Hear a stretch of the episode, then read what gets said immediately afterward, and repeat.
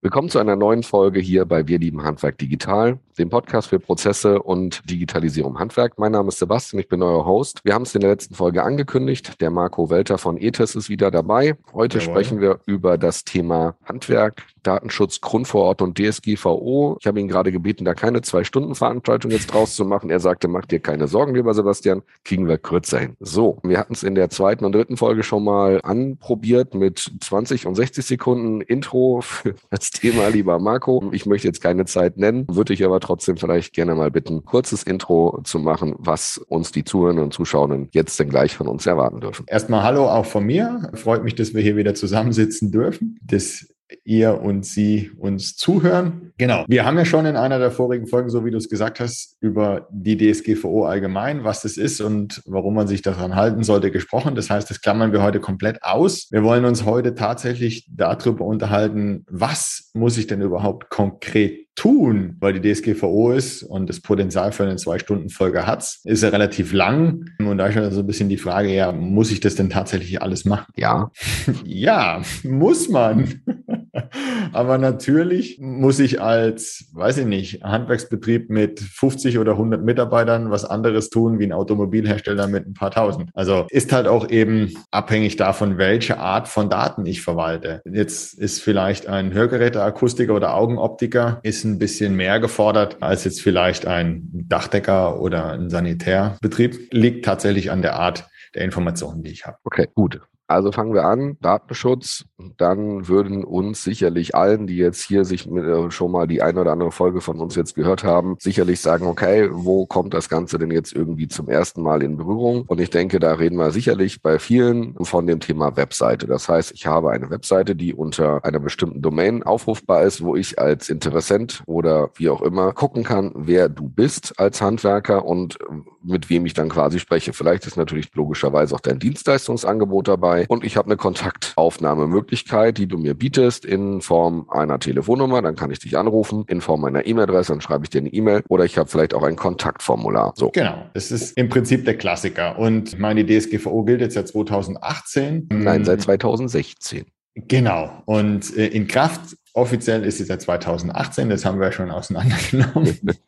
genau so ist es. Und das, was, also sagen wir es doch mal anders. Die DSGVO als Abkürzung ist ja für die allermeisten Unternehmer und sicherlich auch Handwerker dann eher sowas wie, oh, nicht schon wieder. Das heißt, man hat sich damals natürlich mit der Thematik beschäftigt. Das haben auch die allermeisten getan. Und die allermeisten äh, haben auch irgendwas an der Webseite getan. Die Webseite ist ein gutes Beispiel, weil hiermit können wir eine Anforderung der DSGVO erfüllen, nämlich die da lautet, dass man allen Interessenten, Kunden und, und Besuchern dieser Webseite dann natürlich sagen muss, was machen wir mit deinen Daten. So. Und es bietet sich natürlich an, dass man diese erforderliche Datenschutzerklärung, also ich erkläre, was ich mit den Daten tue, dass man die auf der Webseite veröffentlicht, weil dann ist sie rund um die Uhr durch jeder Mann und jeder Frau erreichbar und ich habe dieser Pflicht zu Genüge getan. Dann Webseite prädestiniert, hast du Kontaktformulare angesprochen. Hier komme ich auf jeden Fall mit personenbezogenen Daten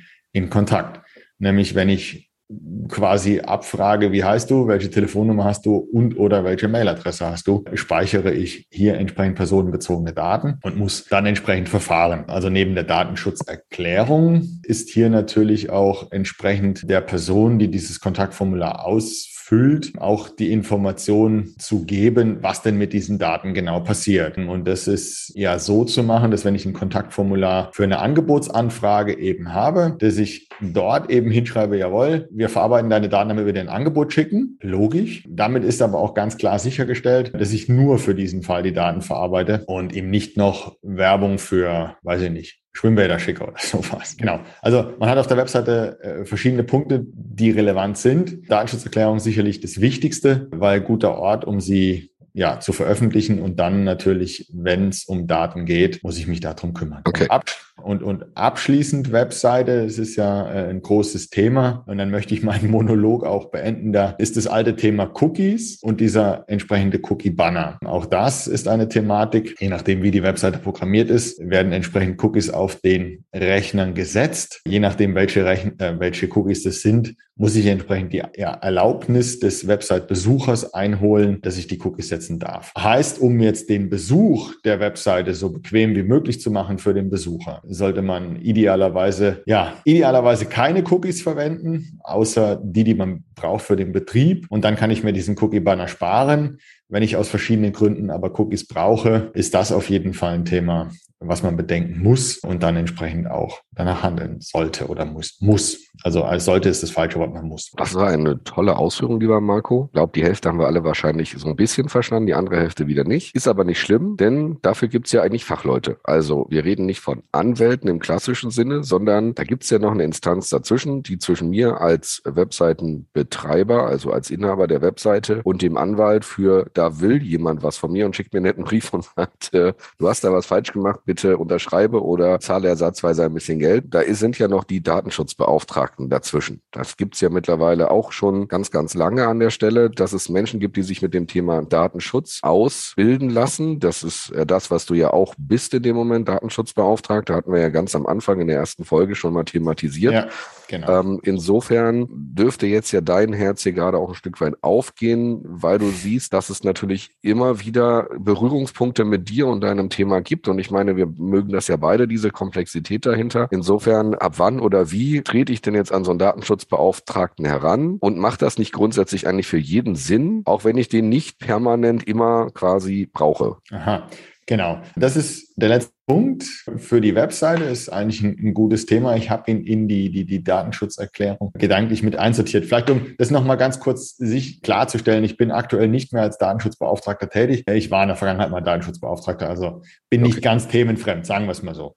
Okay. Es ist so, das ist eben auch eine Anforderung aus der DSGVO. Wenn ich über 20 Personen beschäftige, die sie mit personenbezogenen Daten oder die personenbezogene Daten verarbeiten, dann bin ich verpflichtet, einen Datenschutzbeauftragten zu bestellen. Das kann entweder ein interner Mitarbeiter sein oder ein externer, der dann beauftragt wird, der dieses Amt übernimmt. Diese dieser Datenschutzbeauftragte muss auf der Webseite genannt werden. Genau, die gesetzliche Regelung sagt, ab 20 Mitarbeiter muss man es tun oder, das betrifft jetzt das Handwerk nicht, ich ja, verarbeite extrem sensible Daten. Das trifft Rechtsanwälte, weil es dort ja auch um Straf- oder Informationen aus dem Strafbereich geht und so weiter und so fort. Genau.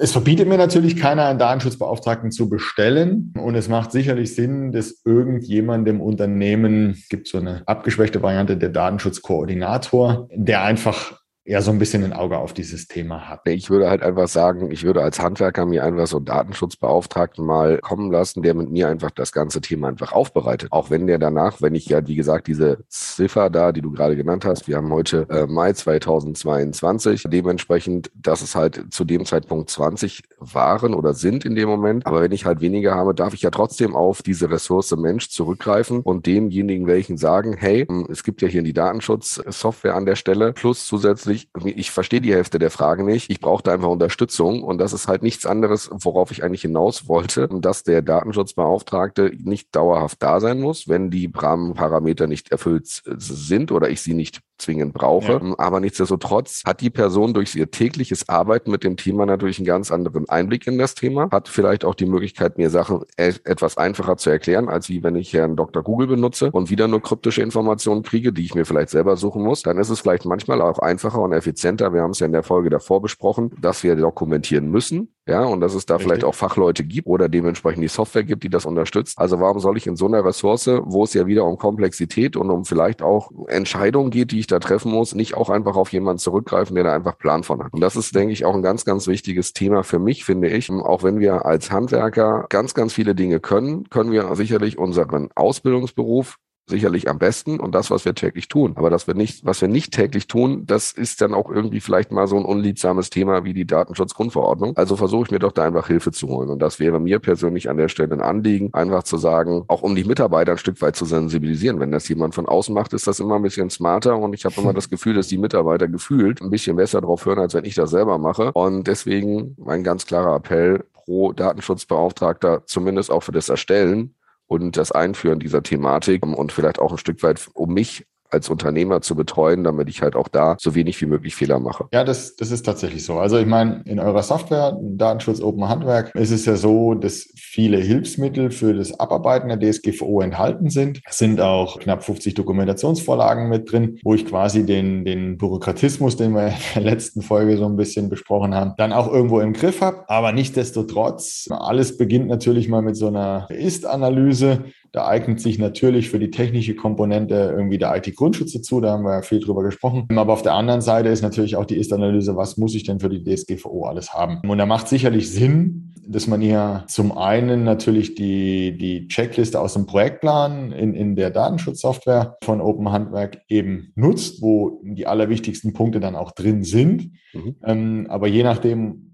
wie viele Daten man halt eben auch hat, dass man sich zumindestens für diesen Startpunkt insofern ja Hilfe holt, äh, wenn man sich unsicher ist und selbst nicht tief in die Thematik einsteigen will, damit man zumindestens nichts vergisst, weil es sind dann doch 99 Artikel in der DSGVO, die es zu beachten gibt. Ja, und okay. gibt dir recht, dort zumindest mal die eine oder andere Hilf Stunde Hilfe in Richtung Beratung, was muss ich denn eigentlich alles machen, ist sicherlich angelegt. Ein Satz noch, die Thema Datenschutzerklärung. Da ja, empfehle ich grundsätzlich, und das empfehlen wir auch, wenn wir in Beratung sind, da tatsächlich einen Rechtsanwalt mit hinzuzuziehen, weil das ist vertragsrechtlich, sagen wir mal, eher kritisch.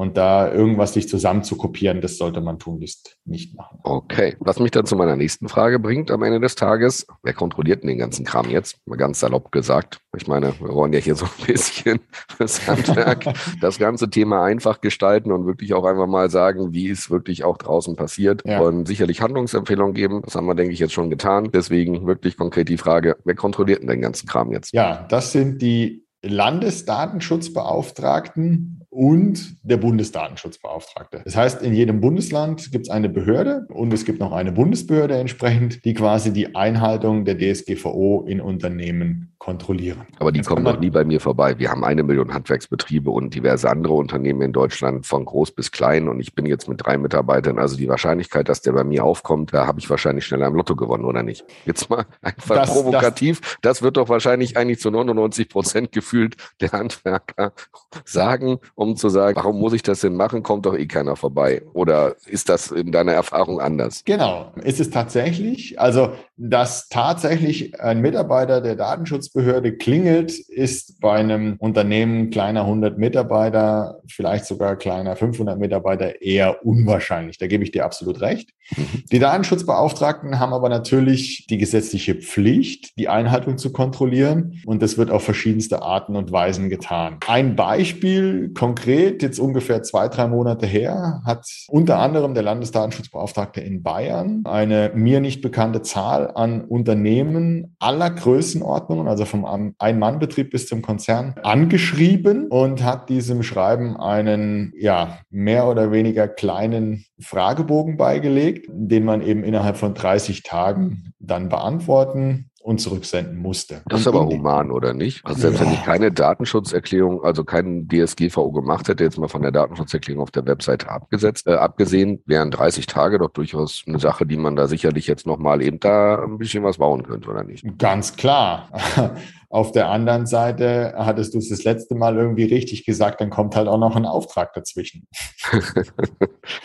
genau. ist das schön. Weißt du, es passt einfach in der Situation, dass man natürlich immer wieder Argumente findet dafür und dagegen und Sachen, die dagegen sprechen, zeitliche Einflussfaktoren, dies, das echte Leben und so weiter. Und das ist halt auch, glaube ich, das Thema, weswegen ich da wir das gerade auch versuchen, mir so ein bisschen nicht auf die leichte Schulter zu nehmen. Versteht ja. das bitte nicht falsch. Das ist wirklich ein ganz, ganz ernstes Thema, aber es halt auch wirklich mal so ein bisschen spaßig zu machen und einfach einfach auch aus diesen Gesprächen, die wir natürlich mit unseren Kunden führen, letztendlich euch ein Stück bei teilhaben zu lassen. Und in 30 Tagen kann man sicherlich sowas aus dem Boden stampfen. Aber dann bleibt halt eine ganze Menge andere Sachen liegen. Und wenn man diese Zeit einfach nicht hat und die Kapazität nicht hat, dann sollte man sich halt vorher schon um das Thema in einem großen Umfang bestmöglichen Falle gekümmert haben. Und deswegen diejenigen, welchen, die noch sich um die Datenschutzgrundverordnung im Unternehmen noch nicht gemeldet, äh, gekümmert haben, tut das bitte ganz, ganz, ganz dringend, weil es wirklich eine Regelung ist, ein Gesetz wo wir einfach nicht drum herum kommen. Ja, und, und es ist halt auch mit sehr hohen Strafen belegt. Also am Anfangszeit hat man ja quasi so dieses typische Thema Angst. Wenn man erzählt, es ist oder die Strafen sind bis zu einem Maximum von vier Prozent des Jahresumsatzes. Mhm. Ähm, das ist auch tatsächlich so, das ist die Höchststrafe, die man bekommt, aber da müsste man schon fast ja, wie soll ich das sagen? Ich bin jetzt kein, kein Jurist und, und schon gar kein Richter, aber um jetzt wirklich die Höchststrafe zu bekommen, müsste man ja schon fast am Marktplatz irgendwie eine Kundenliste mit, mit, mit wirklich intimen Informationen aushängen. Nein, Spaß beiseite. Die Strafen sind dennoch sehr, sehr hoch. Also je nach Größe des Unternehmens können halt 200.000 Euro Strafe dann auch irgendwann mal existenzbedrohend werden. Genau. Ähm, und, und, und wenn es ein Kleinunternehmen ist, von denen es halt auch sehr viele in Deutschland gibt, sind vielleicht auch 50.000 jetzt nichts, was man mal eben wegsteckt. Also das Thema Strafen ist natürlich hier nicht außer Acht zu lassen. Okay. Die DSGVO besteht jetzt ja irgendwie aus ein paar Grundpfeilern, der, der, der, der Thematik der Bürokratie. Wir hatten es in der Folge ja. davor. Versuche uns doch mal einen dieser Bürokratie-Grundpfeiler hier aufzumachen und ich versuche danach mit weiteren Fragen hm, zu ergänzen, die mir dazu einfallen. Lieber Marco, ich habe da irgendwas im Kopf mit irgendwie Verarbeitungsverzeichnis, wenn ich mich da richtig erinnere. Das hatte mich zumindest unser Datenschutzbeauftragter, der liebe Markus van der Beil, gefragt und da war die Suche möglich und die Aushändigung auch, aber wie sich im Nachgang rausstellte, waren natürlich lange nicht alle Fragen beantwortet. Und das ist natürlich das Schöne, was man halt mit solchen Fachleuten dann auch wieder ganz entspannt im Austausch machen kann, dass man sich verbessern kann, weil wir sind alles nur Menschen und wissen lange nicht alles. Deswegen, was ist dieses Verarbeitungsverzeichnis für ein Vehikel an Bürokratie? Genau. Sagen wir es mal so, auch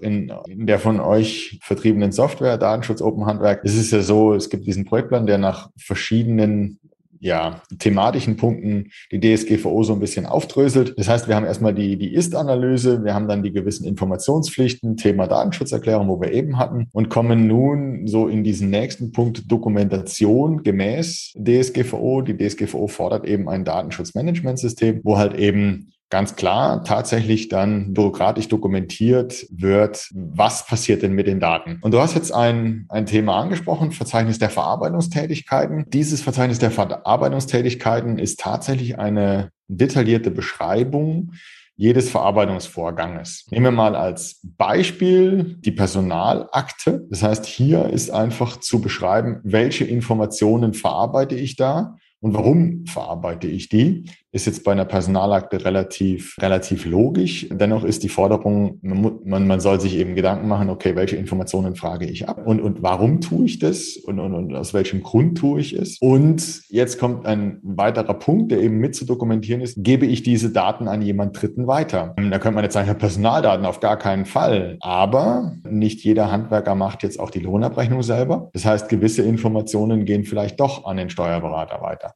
und, und, und, und, und. Und, und gerade dann auch in Zeiten von Digitalisierung und Online und so weiter gibt es auch den ein oder anderen Online-Dienst, wo ich mir ja gewisse auch Personaldienstleistungen ähm, erbringen lassen kann. Und da ist dann halt eben auch die Frage, wo sitzt denn dieser Dritte und so weiter und so fort. Das heißt, Ver Verzeichnis der Verarbeitungstätigkeiten beschreibt jeden Verarbeitungsvorgang, der personenbezogene Daten beinhaltet.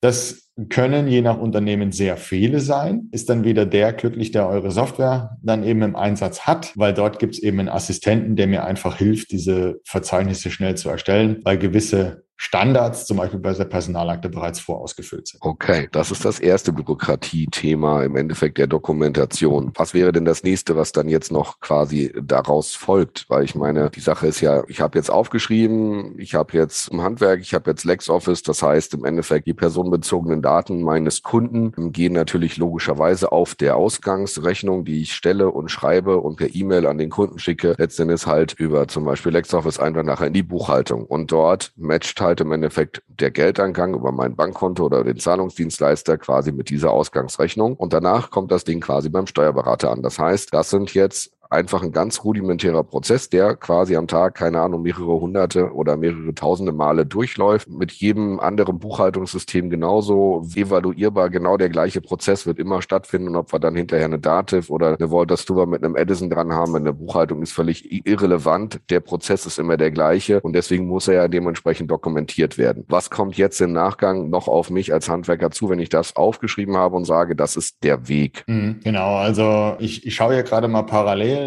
so in diesen Projektplan in eurer Software rein. Also klar, Einwilligung zur Datenverarbeitung ist klar, ist ein Thema. Verzeichnisverarbeitungstätigkeiten haben wir besprochen. Dann gibt es irgendwo eine Unternehmensleitlinie zum Thema Datenschutz. Hat auch so ein bisschen was damit zu tun, was wir in der letzten Folge zum Thema IT-Sicherheit besprochen haben, nämlich ich muss meine Mitarbeiter mitnehmen und muss auch entsprechend meine Mitarbeiter informieren, wie ich denn in meinem Unternehmen Datenschutz mache. Und, und dann, dann gibt es so, so Themen wie Benutzer- und Berechtigungskonzept. Du erinnerst dich vielleicht das IT-Sicherheitsthema. Ich brauche einen Benutzername, Passwort. Nicht jeder darf auf alles zugreifen. Dann gibt es irgendwo Archivierungs- und Löschkonzepte, Richtlinien zum Umgang mit betrieblicher Infrastruktur, die Corona-Pandemie liegt hinter uns. Das heißt, vielen ist auch das Thema Homeoffice und mobile Geräte ein Begriff. Das IT-Notfallhandbuch wird jetzt hier explizit gefordert, hatten wir in der letzten Folge eben auch kurz angesprochen, damit auch jeder weiß, was zu tun ist, wenn ein IT-Notfall passiert. Und dann gibt's ja die Liste der Toms. Ich kenne zwar niemanden, der Tom heißt, äh, aber in diesem Fall heißt Tom auch ausgesprochen technische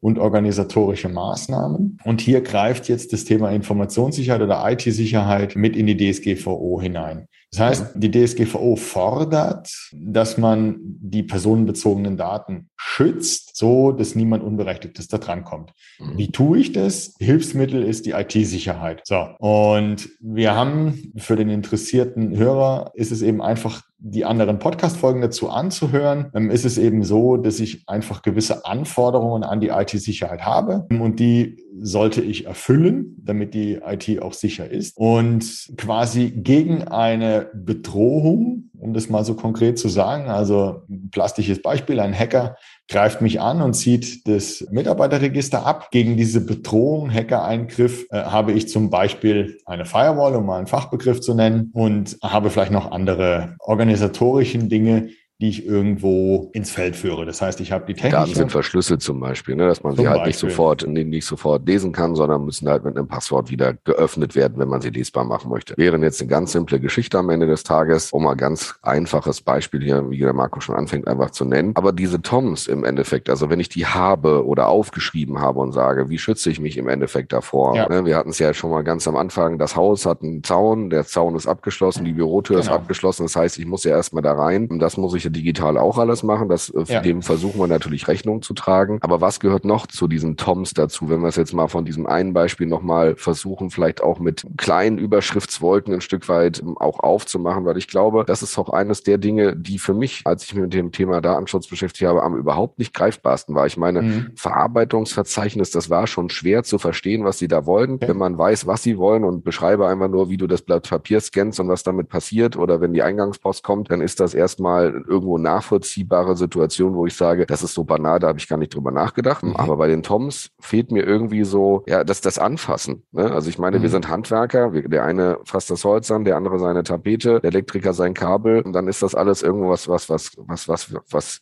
physisches, was ich habe. Und die Toms sind für mich so unphysisch. Logischerweise wird ja aufgeschrieben, ist Bürokratie, aber nichtsdestotrotz sind noch irgendwie so ein paar Überschriftswolken, worauf die Toms noch quasi so gedanklich kommen. Ja, vielleicht kann man sich es relativ gut vorstellen. Und das ist auch so ein bisschen vielleicht der nächste Punkt. Vielleicht bearbeiten wir beide Punkte. Es gibt noch das Thema Datenschutzfolgenabschätzung oder auch Risikoanalyse. Mhm. Das heißt, der Betrieb eines Unternehmens beinhaltet gewisse Risiken und eben auch der Betrieb einer IT-Landschaft hat gewisse Risiken. So. Und unser allbekanntes Bundesamt für Sicherheit in der Informationstechnik hat halt eben auch einen Bedrohungskatalog erstellt. Ich frage mich nicht, wie viele Bedrohungen es sind. 30, 40, die auf so eine IT einprasseln könnten. Das geht mit so Dingen los wie Wasser, Feuer und, und geht dann auch über in, in Richtung menschliche Fehlverhalten und so weiter und so fort. Das heißt, es gibt eine umfangreiche Bedrohung für das Unternehmen oder ein Bedrohungsszenario für das Unternehmen, was alles passieren könnte, äh, wo Daten zerstört werden oder Daten Unberechtigten zur Verfügung gestellt werden. So, und alles das, was ich gegen diese Bedrohungen ins Feld führe, das sind technisch-organisatorische Maßnahmen, also TOMS. Also das geht mit so Dingen los wie da, wo mein Server drin steht, ist ein spezielles Schloss drauf, zum Beispiel mit dieser äh, Karte, die man einfach nur an diesen Laser dran hält. Dann habe ich vielleicht eine wenn ich mehrere Server habe, habe ich vielleicht eine Brandmeldeanlage oder vielleicht sogar eine Brandlöchanlage. Oder was die meisten haben, sie haben irgendwo ein Feuerlöcher. Auch das sind TOMs. Ähm, und dann auch so Dinge wie ein Backup. Ja, wenn zum Beispiel mein Server gestohlen wird, ähm, dann sind die Daten natürlich weg. Und, und wenn da personenbezogene Daten drauf waren, ist es auch ein Datenschutzvorfall. Ähm, aber einen Schritt zurück, ich will ja mit meinem Unternehmen weiterarbeiten. Das heißt, wenn ich kein Backup habe und keine Datensicherung habe, sind die Daten verloren. Und, und, und auch das, dem Datenverlust ist eine Bedrohung für das Unternehmen. Dem entgegne ich mit einem, mit einem Backup. Oder vielleicht noch als letztes Beispiel, auch der schon oft benutzte Bereich Virenschutz auf dem PC ist eine ja, technische Maßnahme, weil ich halt einfach auch sage, jawohl, es, es gibt eine ganze Menge Schadsoftware im Internet, wir, wir bewegen uns im Internet, ich muss mich dagegen irgendwo schützen. Also das heißt, äh, die Kombination aus, aus, aus technischen, ja, wie, wie sagt man so, Bollwerken gegen Angreifer und, und, und Schäden, gibt es eben auch noch die organisatorischen Maßnahmen, wie zum Beispiel ja, Berechtigungskonzept. Nicht jeder Mitarbeiter darf alles lesen. Also vielleicht und ja, Notfallkonzepte sind so ein Thema und so weiter und so fort. Okay. Du hast gerade dazwischen noch mal so ganz beiläufig so ein Wort fallen lassen, Folgeabschätzung. Aha. Ja, ja das äh, finde ich gerade ist ein bisschen zu kurz gekommen. War natürlich der Situation geschuldet, dass wir uns gerade noch mal über das Thema technisch-organisatorische Maßnahmen unterhalten haben und du mir erst ja. die Fragen beantwortet hast. Deswegen abschließend äh, würde ich jetzt noch mal gerne diese Folgenabschätzung haben. Die Frage ist, ist eine Datenschutzfolgeabschätzung eine Situation, wenn ich jetzt als Mitarbeiter Daten lösche in der Situation? Muss ich sowas aufgreifen oder ist das eher nachher so nach dem Motto, ich klaue diese Daten? Wenn wir es jetzt mal aber ganz konkret gegenüberstellen würden als Mitarbeiter, weil ich kann natürlich nicht alles irgendwie schützen. Ich kann bestimmte Daten per Screenshot machen, ich kann sie mir als E-Mail weiterleiten, dann habe ich sie immer, haben sie immer noch das Haus verlassen. Also eine gewisse Sensibilisierung, eine gewisse Funktionalität den Menschen gegenüber muss ich ja schon haben, weil ich kann ja nicht alleine arbeiten in einem Unternehmen, sondern ich muss ja ein gewisses Vertrauen den Mitarbeitern gegenüber entgegenbringen, kann sie natürlich dann durch die TOMs ergänzen, indem ich sage, okay, Benutzerrechte, wie du gesagt hast, funktionieren oder führe ich halt ein. Aber die Folgeabschätzung ist natürlich gerade auch nicht unbedingt einfach, weil ich natürlich jetzt hier auch abstrakte Dinge vielleicht bedenken muss, die vielleicht nicht ganz so lieb und nett und fair sind, die muss ich aber trotzdem berücksichtigen, weil eine gewisse kriminelle Energie nicht jeder mit Mensch hat, keine Frage, das soll auch gar keine Unterstellung sein, aber es gibt sicherlich Menschen, die mhm. halt aus welchen Gründen auch immer eine gewisse grundsätzliche kriminelle Energie haben und natürlich mich und mein Unternehmen dann damit natürlich auch schädigen können. Und das ist ja genau das, wovor man sich jetzt hier letzten Endes halt auch schützen möchte. Es ist halt nicht immer nur von außen, es kann natürlich technisch gesehen auch von innen mal was passieren. Mhm. Und deswegen, wie komme ich in so eine Folgenabschätzung rein, ohne dass ich quasi ein ungutes Bauchgefühl habe? Mhm. Okay, vielleicht müssen wir hier ein klein bisschen ausholen. Die Datenschutzfolgenabschätzung kommt aus einer anderen Ecke in der DSGVO. Die Datenschutz oder die DSGVO, jetzt soll man die Begriffe nicht durcheinander werfen. Die DSGVO sagt, wenn äh, umfangreiche Datenverarbeitung stattfindet mhm. mit, mit mit, mit Schütz oder mit besonders schützenswerten personenbezogenen Informationen. Und dann ist eine Datenschutzfolgenabschätzung zu machen. Ich gebe gleich mal ein Beispiel, möchte aber noch einen Satz dazwischen sagen. Ich habe eben auch gesagt Risikoanalyse. Das ist ein ähnliches Verfahren. Ich fange mal gerne bei der Risikoanalyse an und komme dann zur Datenschutzfolgenabschätzung. Die für mich logische Risikoanalyse jedes Unternehmers äh, sollte eigentlich sein, dass ich sage, okay, ich schaue mir mein ganzes Unternehmen an und schaue schaue mal, jetzt kommen die Toms ins Spiel und schaue mal, welche Bedrohungen prasseln auf mich ein. Ich nehme jetzt mal die erste Bedrohung Wasser. Das heißt, wenn Wasser bei mir mein Bürogebäude flutet, vielleicht die Werkstatt flutet, dann zerstört es eine ganze Menge Sachen, auch EDV. Und gegen diese Bedrohung führe ich jetzt die TOMs ins Feld. Und aus diesem, was für einen Schaden hätte ich denn, wenn Wasser alles zerstört? Zudem, welchen Schaden habe ich dann noch, wenn meine technisch-organisatorischen Maßnahmen erfolgreich waren, die schützen mich ja vor einer gewissen Art von Schaden. So habe ich eben quasi so einen Risikoscore. So, das ist die Risikoanalyse, wo ich dann einfach mal von diesem Score weggedacht, wo ich dann einfach auch sehe, okay, hier habe ich vielleicht noch eine Lücke, weil wenn Wasser eintritt, bin ich aktuell nicht geschützt. Also auch so ein bisschen dieses Analyse, wo klemmt es vielleicht noch bei mir? Das heißt, wo kann ich mich noch verbessern? So. Und die Datenschutzfolgenabschätzung, die geht jetzt ein kleines Stück weiter. Also ich habe es schon gesagt, wenn, wenn es, es Verarbeitungsvorgänge gibt, die besonders schützenswert sind. Ich, ich nehme immer so ein abstraktes Beispiel, dann kann man sich es relativ gut vorstellen. Nehmen wir mal an, es gibt eine Betreuungsstelle für ja, homosexuelle Personen, die Drogen genommen haben, also so eine Beratungsstelle. Und an der Eingangstür gibt es eine Videokamera. So.